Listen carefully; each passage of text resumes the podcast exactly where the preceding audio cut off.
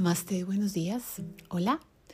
Eh, quería darles un mensaje. Ayer me quedé pensando con el tema de, eh, de los portales energéticos y que hoy es día 2, 22 y somos todos juntos. Vamos a rezar, a abrir energéticamente el día 11, 12.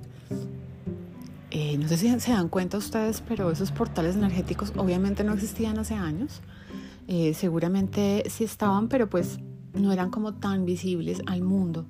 Y creo que es una parte como de eh, que estamos buscando una conexión afuera que nos diga que podemos hacer algo adentro de nosotros.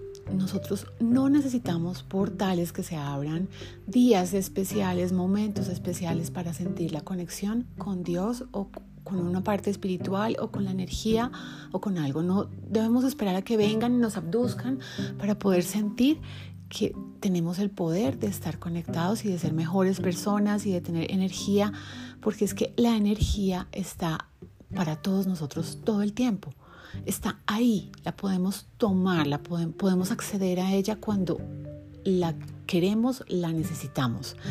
No necesitamos que sea el día 21 eh, del mes, no sé qué, del año si sé más, a las horas tales. No, no necesitamos eso, porque eso es finalmente una condición para que suceda algo y espiritualmente no funciona así. Claro, Energéticamente si hay movimientos fuertes, energéticamente si hay eh, movimientos que son mucho más densos, que son mucho más activos, que nos van a recargar, que se conectan un poco más.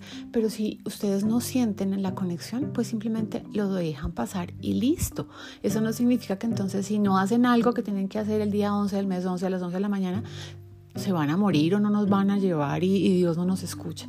Les pido por favor que no busquen la conexión afuera sino que la busquen adentro. El poder es de ustedes. Háganlo cuando lo sientan, cuando lo quieran, cuando lo necesiten.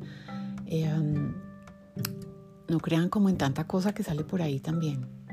Les envío un abrazo, que tengan un feliz fin de semana. Namaste.